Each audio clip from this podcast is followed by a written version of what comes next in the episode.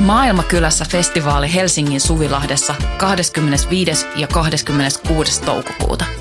Luvassa mieletön kattaus musaa, rohkeita keskusteluja, 50 katuruokakeittiötä, järjestöjä ja toimintaa oikeudenmukaisen maailman puolesta. Vapaa pääsy ja avoin kaikille. Tuu mukaan. Rohkeus muuttaa maailmaa. Yhteistyössä Euroopan unioni, Kirkon ulkomaanapu ja Radio Helsinki.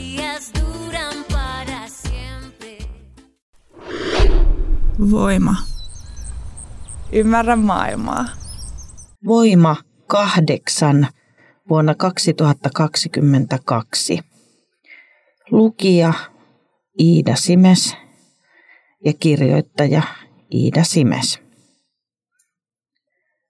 Ruoanlaitto ja syöminen, nuo katoavat kansalaistaidot.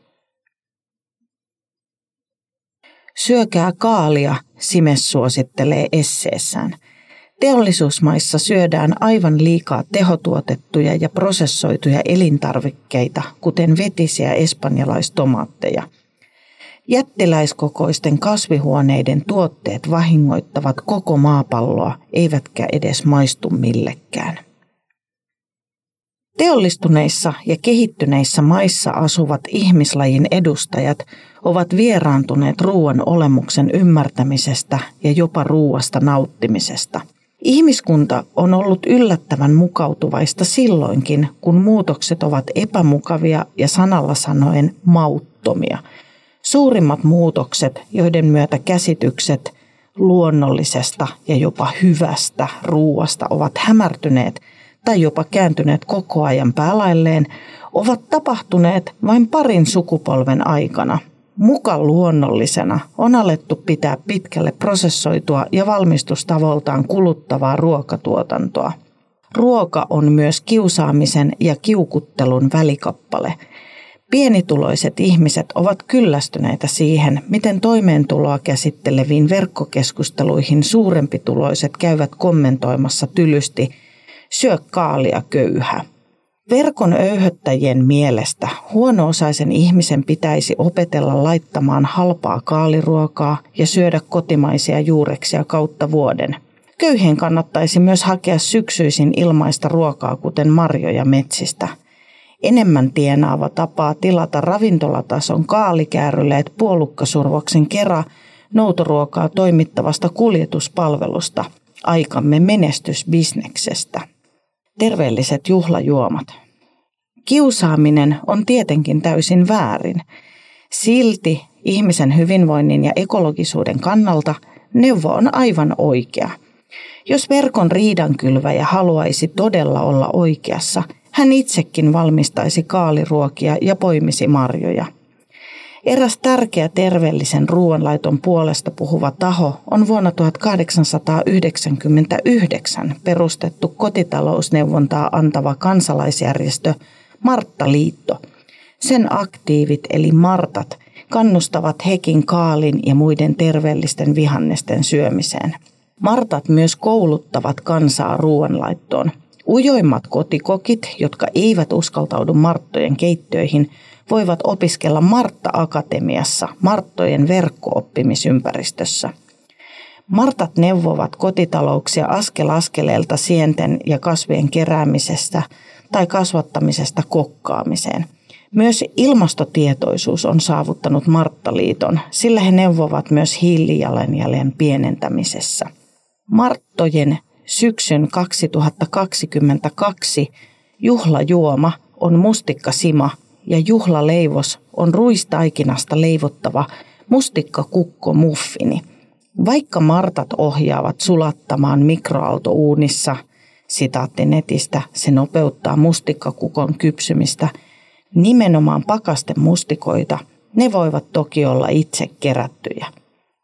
Kuuluisa maa- ja metsätaloustieteiden professori Toivo Rautavaara, joka eli vuodesta 1905 vuoteen 1987 oli väsymätön luonnonkasvien ja marjojen puolesta puhuja. Vuoden 1981 ilmestyneessä bestseller-kirjassaan Mihin marjamme kelpaavat, hän innostui puolukasta. Sitaatti kirjasta. Puolukka on terveellinen marja, jonka pitäisi täydentää vilja, peruna, lihavaltaista ruokavaliotamme joka aterialla. Puolukathan sopivat yhtä hyvin puuroihin ja lihapulliin kuin pannukakkuun.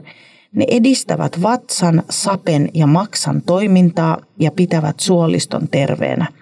Runsas sitruunahappo edistää raudan ja muiden hivenaineiden erittymistä ja puolukan antibioottiset aineet torjuvat muun muassa munuaisten ja virtsateiden tulehduksia. Rautavaara te- kehotti tekemään puolukasta myös makeaa juomaa. Virvoitusjuomista puolukkapore olisi parhainta, mutta se tulee nähtävästi liian kalliiksi verrattuna appelsiinin kuorisoseesta tehtyihin juomiin – Rautavaara sivalsi. Jos suurin osa kansasta söisi Marttojen ja Rautavaaran ohjeiden mukaan, elämä olisi terveellisempää. Itse tehdystä ja edullisesta ruuasta saisi enemmän ravintoa kuin prosessoiduista valmisruuista. Terveyden ja hyvinvoinnin laitoksen tutkimusten perusteella yli puolet suomalaisista aikuisista käyttää ravintolisiä – Tutkijoiden mukaan lisäravinteet ovat useimmiten turhia, eivätkä pillerit jostain syystä toimi yhtä hyvin kuin vitamiinien saaminen ruuasta. Ruokaa rikkihaposta. Koska maapalloa on riistetty äärimmilleen ja ruoan tuottamisen hintaa on haluttu mahdollisimman alas, viljelykulttuuria on tehostettu valtavasti – Yksipuolinen tehoviljely köyhdyttää maaperää ja siksi maahan täytyy kaataa tehokkaita väkilannoitteita. Nämä myös kovettavat maata, joten löpöllä käyvistä työkoneista on tullut aina vaan järeämpiä. Luonnon monimuotoisuuden vähentyessä tehoviljely on melkoinen syntisäkki. Silti julkisessa keskustelussa yllättävän usein lannoitetuotanto ja energiaintensiivinen fossiilisia polttoaineita kuluttava tuotanto – näyttäytyvät hyvinkin normaaleina. Luomua vaativat ihmiset ovat monin tavoin oikeassa. Mitä luonnon monimuotoisuuteen tulee, yksipuolinen tehoviljely ei suosi matoja, mönkiäisiä eikä mehiläisiä, ja pienimpien eläinten kadotessa katoavat isommatkin, kuten jyrsijät ja linnut. Sitaatti. Luomutilan lannoitus perustuu ensisijaisesti viljelykiertoon ja luonnonmukaisesti tuotetun eloperäisen aineksen lisäämiseen peltoon.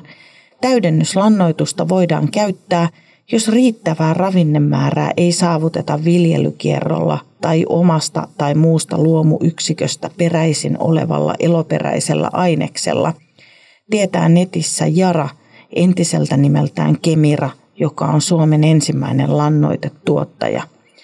Firma sai alkunsa vuonna 1920 perustetusta valtion rikkihappo- ja superfosfaattitehtaat yhtiöstä.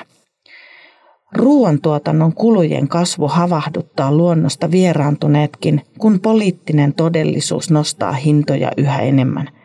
Venäjän hyökkäyssota Ukrainassa – ja sen vaikutukset energiapolitiikkaan paljastivat, ettei Suomenkaan ruoantuotannon pitäisi olla riippuvaista kalliista rikki- ja ammoniakkiyhdisteistä eli väkilannoitteista.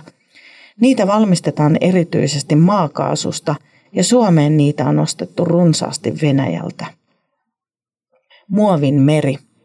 Hämmästyttävän monelle tehoviljelty ruoka maistuu suurena herkkuna – Kukaan, joka on itse kasvattanut tomaattia, ei erehdy luulemaan, että esimerkiksi Espanjassa kasvatettu tehotomaatti maistuu siltä, miltä tomaatin pitäisi maistua. Eli hyvältä. Yhtä aikaa kirpeältä ja makealta. Se tuoksuu hyvältä ja on kirkkaanpunainen, ei punaharmaa ja vetinen.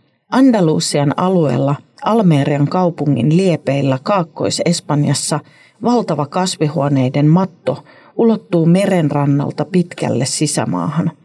Suunnilleen kahden Helsingin eli 400 neliökilometrin eli 40 000 hehtaarin, kokoinen mauttomien vihannesten tuotantokeskittymä ja nälkäpalkalla työtä tekevien hökkeleissä asuvien vihannestyöläisten alue hohtaa satelliittikuvissa suurena valkoisena läikkänä.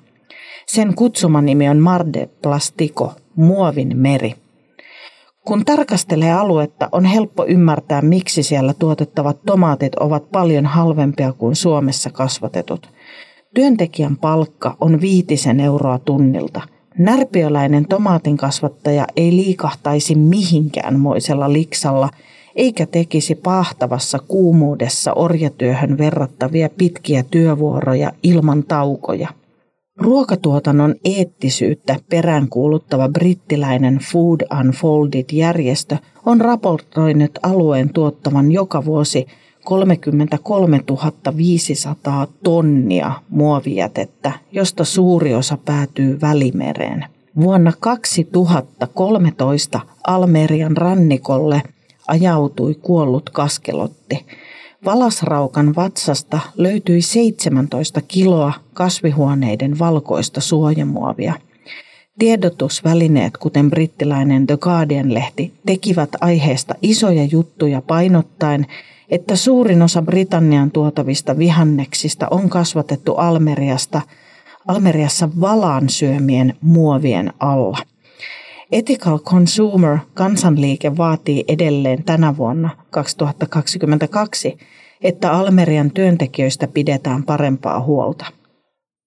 Suomalainen taiteilija Ville Tietäväinen piirsi näkymättömät kädet sarjakuvateoksen Almerian appelsiinitilojen orjatyöläisistä jo vuonna 2011. Suomessa Espanjan viljelysten olot eivät ole aiheuttaneet suuria protesteja, ainakaan vielä. Mikäli pidit kuulemastasi, voit tukea meitä liittymällä Voimajengiin osoitteessa voima.fi kautta voimajengi.